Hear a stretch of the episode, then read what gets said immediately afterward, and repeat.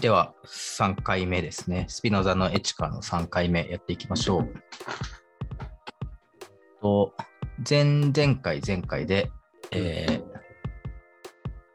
善悪の判断と、えー人間の本質についてちょっと思考の OS を切り替えてきましたが、あの、第3回目は自由ですね。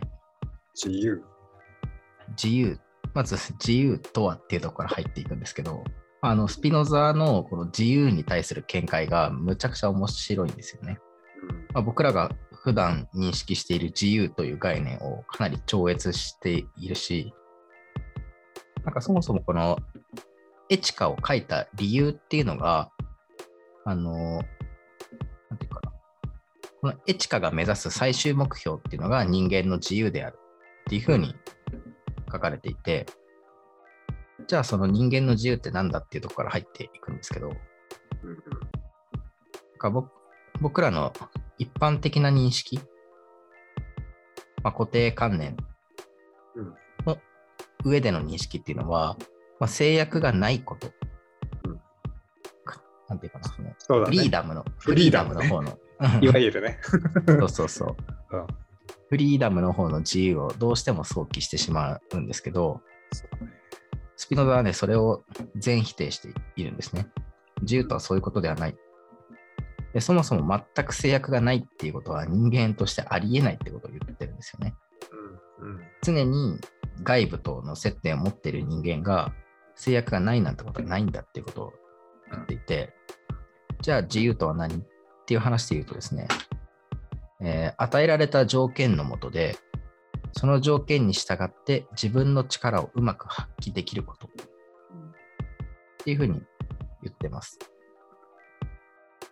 まあ、つまりそれすなわち与えられた条件や、えー制約を超え出ることではないっていうふうに言ってます。まあ、仕事とかイメージしやすいですよね。うんそうだね。何でもやっていいですよが自由ではないってことですね。そうだね。そんな仕事ないですね。そうだね。うん。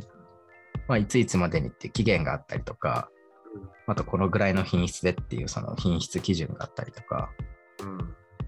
まあ、これだけの量をっていうそのボリュームの話があったりとか、そうだね。その中で自分の力をうまく発揮すること、これが自由であるっていうふうに言ってます。で言い換えるとですね、必然性に従うことこそが自由であるっていうふうに言ってまして、まあ、自らの必然性によって行為す行為するとき、人間は自由であると。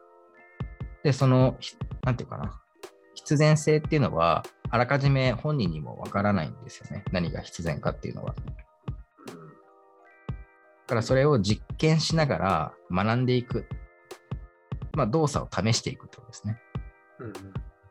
動作を試していく中で、自らの必然性を知り、少しずつ人間は自由になっていく。っていうふうに言っていますね。自然性っていう言葉をもう少し分解すると、体あるいは精神状態っていうものの条件であると。そうですね。そうそうそう。条件ですね。うんまあ、体の必然性とか分かりやすいですね。腕は2本しかないとか、そうだね。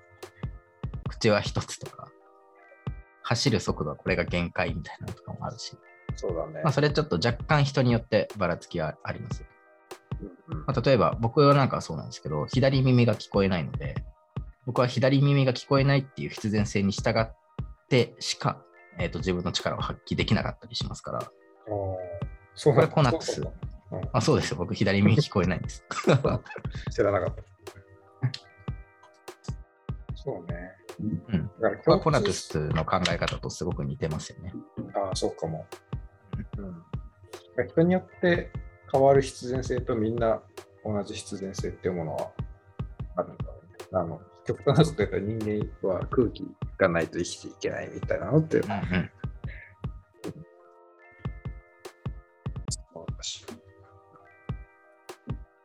そうですね。まあ、だからその必然性っていうのは人によって違うから、その実験して学んでいくんだっていうことを言っているわけですよね。ねその中で自分が力を発揮できるか否か。うんまたまたどれだけ発揮できるかっていう。まあ多分白黒の話じゃなくて、ここはあの発揮具合の話なので、度合いですね。うんうん。発揮できればできる状態であるほど自由っていう言い方ができるっていう、そんな感じそうですね。ですよね。そうそうそうそう。その条件の中でってことですね。でですね、ちょっとあの、自由の反対は何だっていう話もあって、僕らの一般的観念だと、自由の反対って不自由なんですよね。そうだね。不自由。不自由。でも、あの、そもそものそのフリーダムの考え方をスピノザが持ってないので、フリーダム、あ、その不自由って考え方は出てきてなくてですね、スピノザが言うには、自由の反対は強制であるっていうふうに言ってます。まあ、その強制っていうのが、その人に与えられた心身の条件が無視され、何かを押し付けられている状態。まあ、つまり、それって本質が踏みにじられている状態。コナトゥスが低下している状態ですね。うんこれさっきの僕の耳の例とかがすごくいい例かもしれないんですけど、うん。僕左耳聞こえないのに、左側からむちゃくちゃなんか細かい説明をされるみたいなのは結構きついわけですよ。ああ、なるほどね。だから僕の身身体のその条件が無視されて、左からむっちゃなんか言われるみたいな状態。これ強制されてるわけですね。聞こえないのに左から聞けって言われてるみたいそうだね。な。うん。これは強制であるってことですね。まあ外部の原因に支配されてる状態。左側からしか話しかけてこないみたいな外部のうん原因ですね。僕にとっては。うんうんうん。まあ、そんなのが強制だったりするんですけど、まあちょっと他にもいい例えあるかもしれないけど。うん。でもなんか今ので思ったのって、えっと、自由って可動性があるんだな、拡張性があるんだなって思っていて、えっと、うん今の例で言うと、いや、ちょっとこれ、あの左から声かけないでって言った瞬間に、左からめっちゃ喋ってきた人は、あじゃあ今度からコバピーには右から話しかけようっていうふうになるわけです。その瞬間にコバピーの自由は広がったわけそうだね。だからこの解釈、エチカの解釈で言うと、自由っていうのはあの非常に柔軟性があったり、自分で広げられる可能性も、えっとうん僕たちが使ってるいわゆるフリーダムっていう意味の自由とは、ちょっとそのなんだろう、コントロールのしやすさっていうのかな、その辺も違うんううん解釈なんだろうなっていうのは思った。そうだね。うん俺もそう思うね。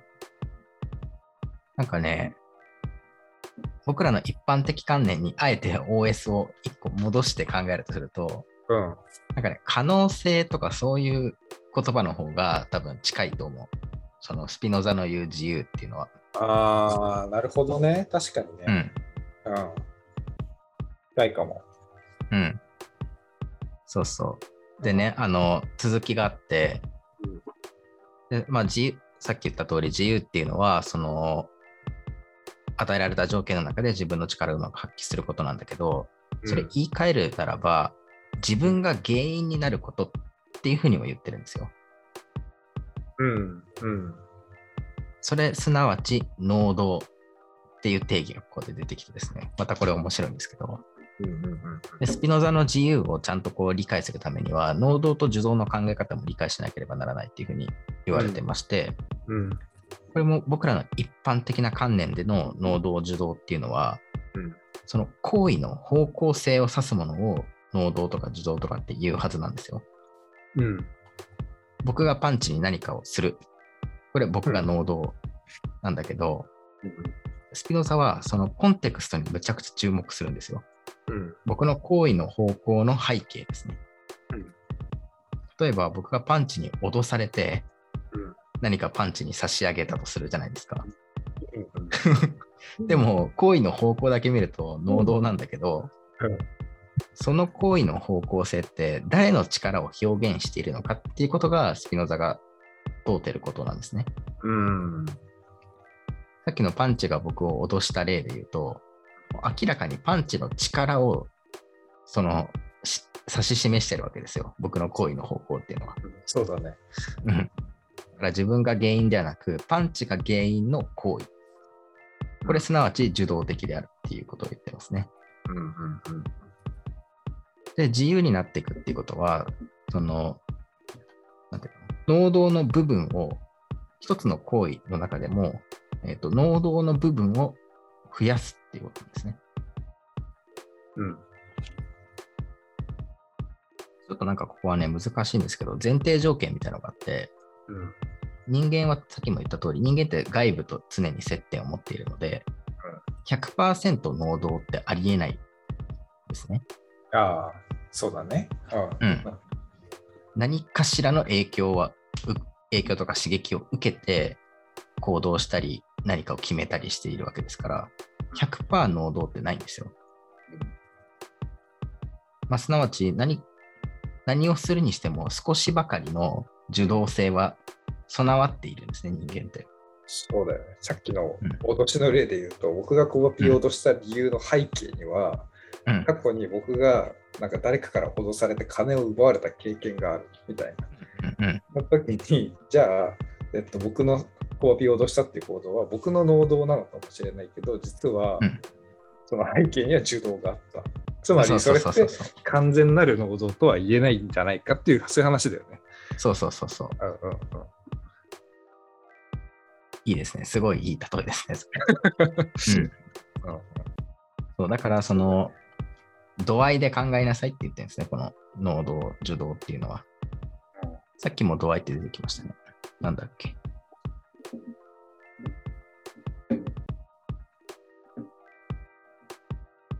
さっきなんいなんでの度合いって言ったんだっけ？忘れちゃった。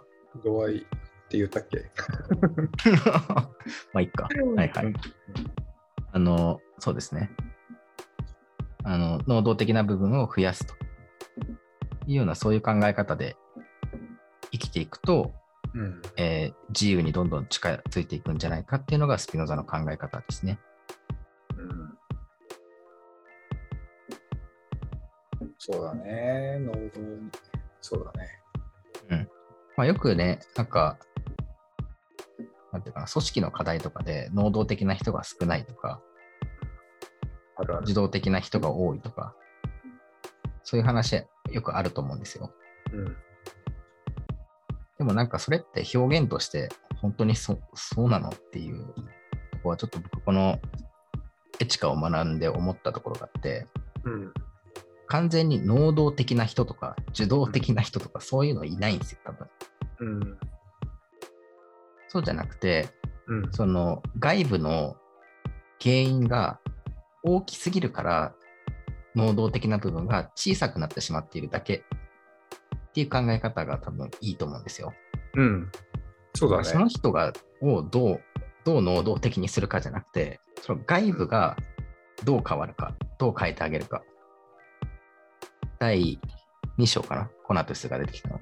コナトゥスに戻ると、どうその人のコナトゥスを増大させてあげられるかっていうふうに周りが考えてあげることで、うんえー能動的な部分がどんどんこの度合いが高まっていく。うん。なんかこういう考え方ってすごく優しい世界だし、そうだよそれがね。ネネットワークのようにあのいろんな人に波及していけば、すごくいい世界が待っているんじゃないかっていうのがうん。僕が感じたことですね。わかる。なんか、能動受動の議論ってさ、なんか、うんその人が持ってる性格みたいな感じで片付けられがちじゃない、割と。うんうんけど、やっぱり、あのー自分の力を表現している時っていうのが能動であって、他人の力をより多く表現している時が受動っていう言葉で考えると、うんやっぱり、えっと、A っていう現場ではとても受動的だった。でも B っていう現場に持っていったときに、えっと、能動的になったみたいなのってよく組織のマネジメントのシーンであるじゃない。うんうん。それってつまり自分の能動が増えた状態が、そうだね、自分の力を表現してできている環境に変わったっていう話だと思うので、なんかみんながそういう考え方をすれば、えっとなんであいつ発言しねえじゃんみたいな、そんなところでとどまるんじゃなくて、なんかうん。彼が自分の力を発揮できないとどうすればいいのかなっていう気持ちでみんな接するようになるだろうし、うん。なんかそれがあるべき、組織マネジメントみたいな話になっちゃうけど、うん、なんかですね、そっち、そうだよね。それ素晴らしい、優しい世界だよね。そうだね。うん。まあ、優しいし、なんか結果もついてきそうですよね。回り回って。だと思う。うん。なんかね、400年前にこのエチカは書かれているんだけども、約400年前にね、うん今でもバリッバリ通用しますやんっていう。ななんなら今こそ。そうそうそうそうそう。今こそだね、これは。なんか言われると、うんうん、言われると当たり前な感じはするんだけど、うん。当時は、当時は、どうだったんでしょうね。過激派的な感じだったんでしょうね。まあ、当時はあの、ああの、あれです、エイドス、古代ギリシャの考え方。うんで、さらに、あの、デカルトが提唱していた哲学っていうのが、こう、世の中のスタンダードになっていき、それがもうカッチカチに固まったのが私たちですから。そうだね。うん固まったね。うん、あの固定観念の塊ですからね、私たちは。こういう。全く新しい思考 OS を取り入れていくと、なんか開けていきそうだし、うんまあ、この多様な時代にこそ、このエチカっていうのが必要なんじゃないかっていうのが、まあ、僕らがこの3回通じてうんいろいろ話してきたことのまとめかなっていう感じはしますね。そうだね。うん。まあ、ちょっと実はですね、結構、あの、3回に分けて話はしましたが、エチカはですね、他にもいろんなパートがあってですね、うん。まあ、代表的なとこだと、えー心理。心理の定義もしてたりですね。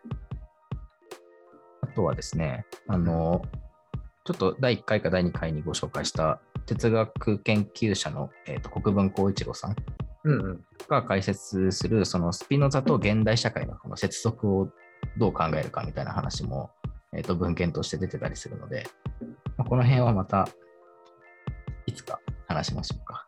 うん。そうだね。うんなんか、うん。なんか難しい哲学書の代表として言われているようです確かに確かに。だけどその分あのいろいろな解釈を持って説明している人たちがたくさんいらっしゃるので、うん。うん。気になった方はそういったこところも見ながらこれ聞いていただけると結構いろいろな発見があったりするのかななんて思いました。うん。いいですねね。なんか、あの、ちょっと今回、リニューアル一発目で哲学を取り上げて、ちょっと重々しかったかもしれないですけど、次回はどんなテーマで話すんでしたっけ？えっと、次回はですね、ケイパビリティっていう言葉、まあ、ビジネス界隈の人だとよく聞くのかな。うんどうなんだろう。まあ、あのビジネスマンだったらよく聞く言葉かもしれないですけど、うん。ケイパビリティにもいろいろありますと。うんで、えっ、と、ネガティブケイパビリティっていうことについて、えっ、と、フォーカスしていきたいなというふうに思っています。いいですね。聞きなじみのない言葉で。ネガティブケイパビリティに、もう一つのちょっとケイパビリティをぶつけて議論してみようっていう、そんな試みをうんうん。考えています。はい、いいですね。はい。じゃあちょっとまた、えーっと、1週間後、早ければ1週間後かな。はいはい、に公開できればと思います。でははい、スピノザのエチカのシリーズはこれで終わりにしていきます。ありがとうございました。ありがとうございました。